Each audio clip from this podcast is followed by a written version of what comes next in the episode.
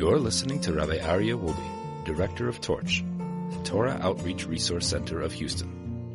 This is the Jewish Inspiration Podcast. Welcome back, my dear friends, to a new segment of the short and sweet inspiration. And now we're going to talk about Tu B'Shvat. Tu B'Shvat is the 15th day in the month of Shvat. It is referred to in the Mishnah as the New Year of the Trees. It does not have the status of a regular holiday. It is a day that the Jews celebrate by way of custom. The Jewish custom comes from a very special place. It's the Jewish soul, the essence of who we are. We celebrate the new year for the trees because the rainy season in Israel, which commences with the festival of Sukkot, takes four months for the rains to saturate the soil, nurture the trees, and start producing the fruit. We celebrate along with the trees, as the Torah says, because man is a tree of the field. This is in Deuteronomy 20, 19, chapter 20, verse 19, where the Torah tells us man is a tree of the field. What do we know about trees? Don't cut the roots. When the roots are cut from the trees, the result is inevitable so too our Jewish lives. Like a tree, we are nurtured by deep roots as well. Our ancestors, Abraham, Isaac, and Jacob, Sarah, Rebecca, Rachel, and Leah, and our Torah, those are our roots. Hence the mitzvah commanding the Jews not to cut down fruit trees. We have a commandment not to cut down fruit trees. That means that we have to be very careful not to cut our roots from our ancestors. It is so critically important that we impart to our children the importance of sustaining our Judaism. Our grandparents fought. Our grandparents died for our Judaism to stay intact. We can't let it go.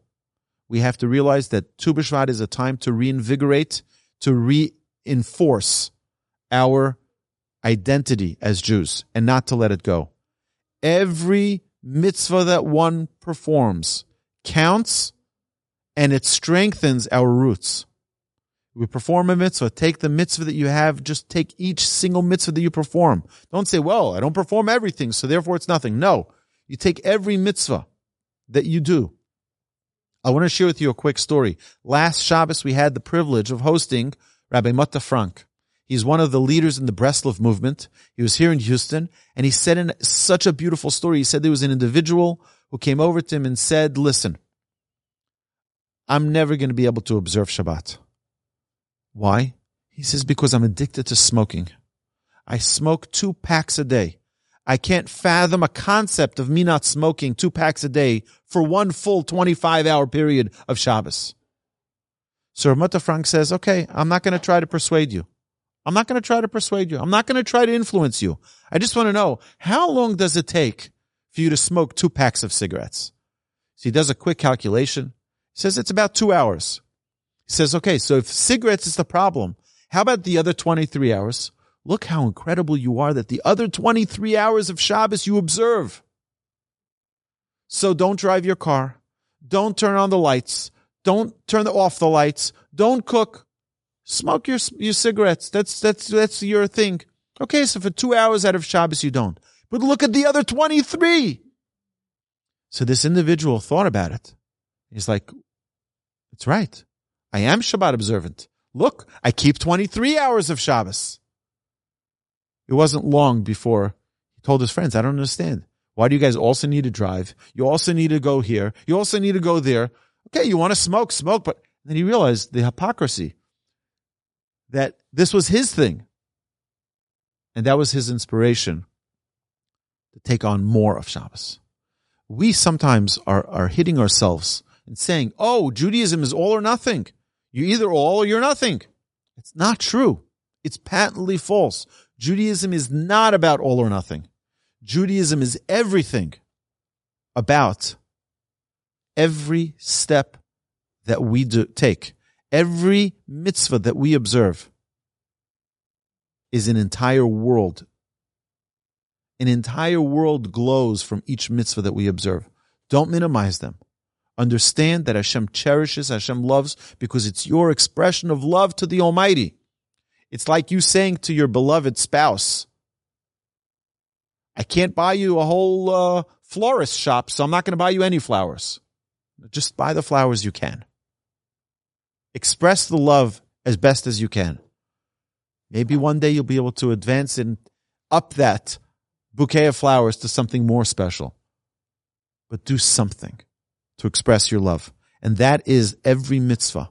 Every mitzvah that we observe. Tu reminds us that. You keep on nurturing the trees. You keep on nurturing the fruits. That's our soul. Our soul is the mitzvah that we observe. We keep on nurturing it with the mitzvahs that we observe. And then it's investing in our produce, bringing quality fruits to the world. Our children are our produce. And the better we are as parents, the more good deeds our children see in us, the more good actions that they identify and they see our children, by the way, see everything that we do. They see, they absorb everything. They say that children are like wet cement. Every imprint lasts forever. When we're good, patient, loving, kind, gentle, friendly, happy parents, our children take it all in. They learn from our everything that we do. So it's our responsibility to invest in our produce.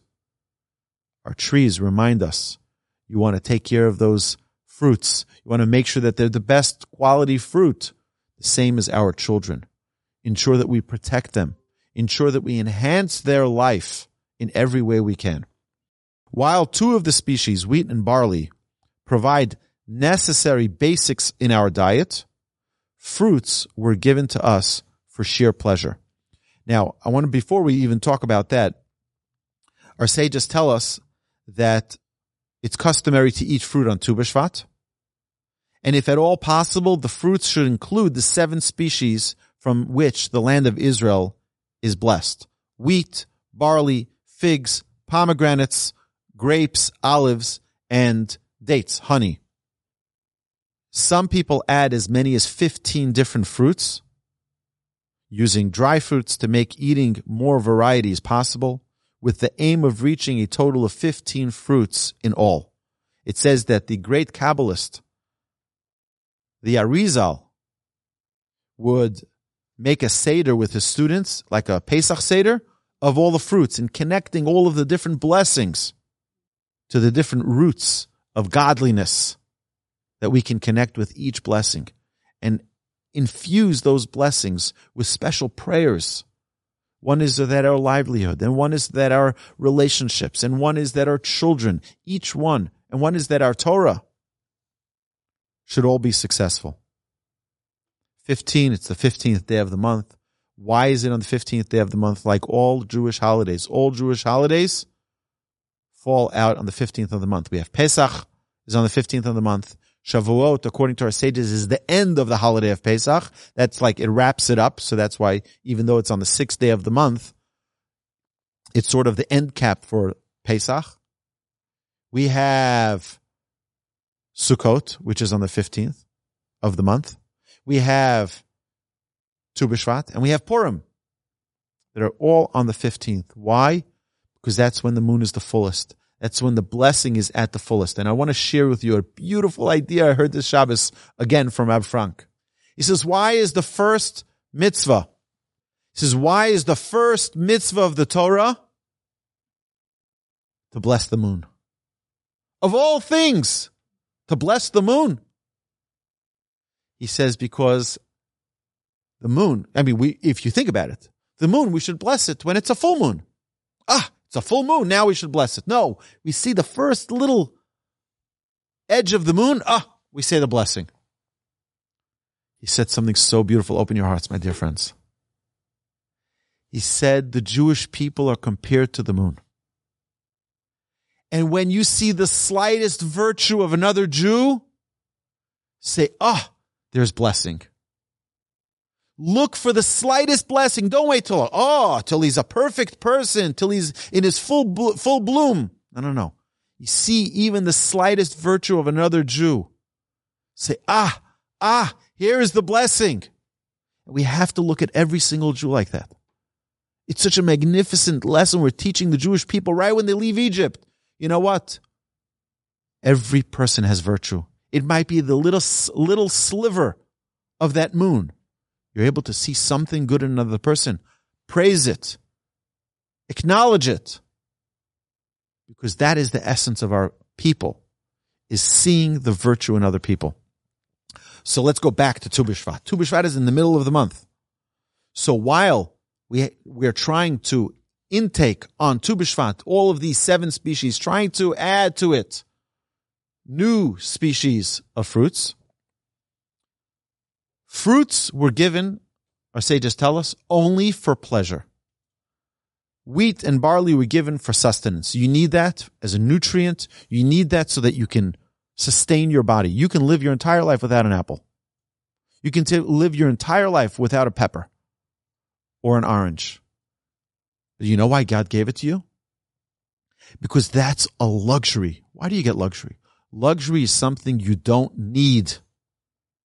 It's something that you only get as a sign of love. Hashem loves us so much, He gives us fruits as well, which is why on Tu B'Shvat we stop and we recognize the fruit. What is the fruit? The special gift of Hashem's love. He didn't need to give us fruit. We can have an enriched life with just bread and water.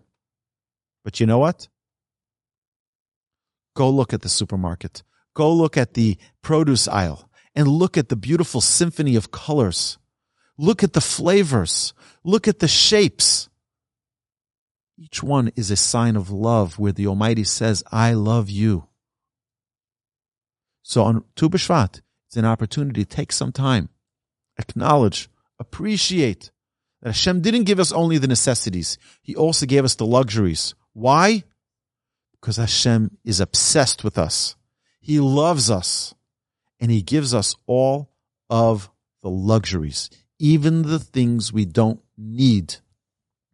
And then when you do make a blessing on those fruits, we say the blessing of Baruch Atah Hashem Elokeinu Melech Haolam Borei Pri Ha'eitz. Blessed are you, Hashem, our God, King of the universe, who creates fruit of the tree. And if possible, you should find a, a fruit that you haven't eaten this entire year, and then recite the special blessing of Shehechianu. Baruch atah Hashem, Elokeinu, Melech Haolam, Shehechianu, Vikiyamanu, Vihigiyanu Lazman Hazeh. Blessed are you, Hashem, King of the universe, who has granted us life, sustained us, and enabled us to reach this special occasion. May it be a day of wonder and renewal for us all. May we draw on its power and let it fill us so much that we can't help but pour it out. Be that bucket that gets refilled. Pour it out so that our waters nurture everyone who is walking the path along with us, whether it's our family, whether it's our neighbors, our friends, our community. Let's not just be a bucket that has but let's replenish and share it with the world. Overflow that gift, that blessing of the month of Shvat so that we can continue to nurture everyone. We can continue to nurture ourselves, make sure we take care of ourselves and connect to God on the highest level possible. Have a beautiful Tu B'Shvat, my dear friends, and have an amazing Shabbos. Thank you so much. You've been listening to the Jewish Inspiration Podcast, a Torch production. Become a supporter at torchweb.org because your assistance enables more Torah learning around the globe. To find more lessons offered by Torch, please visit torchpodcasts.com.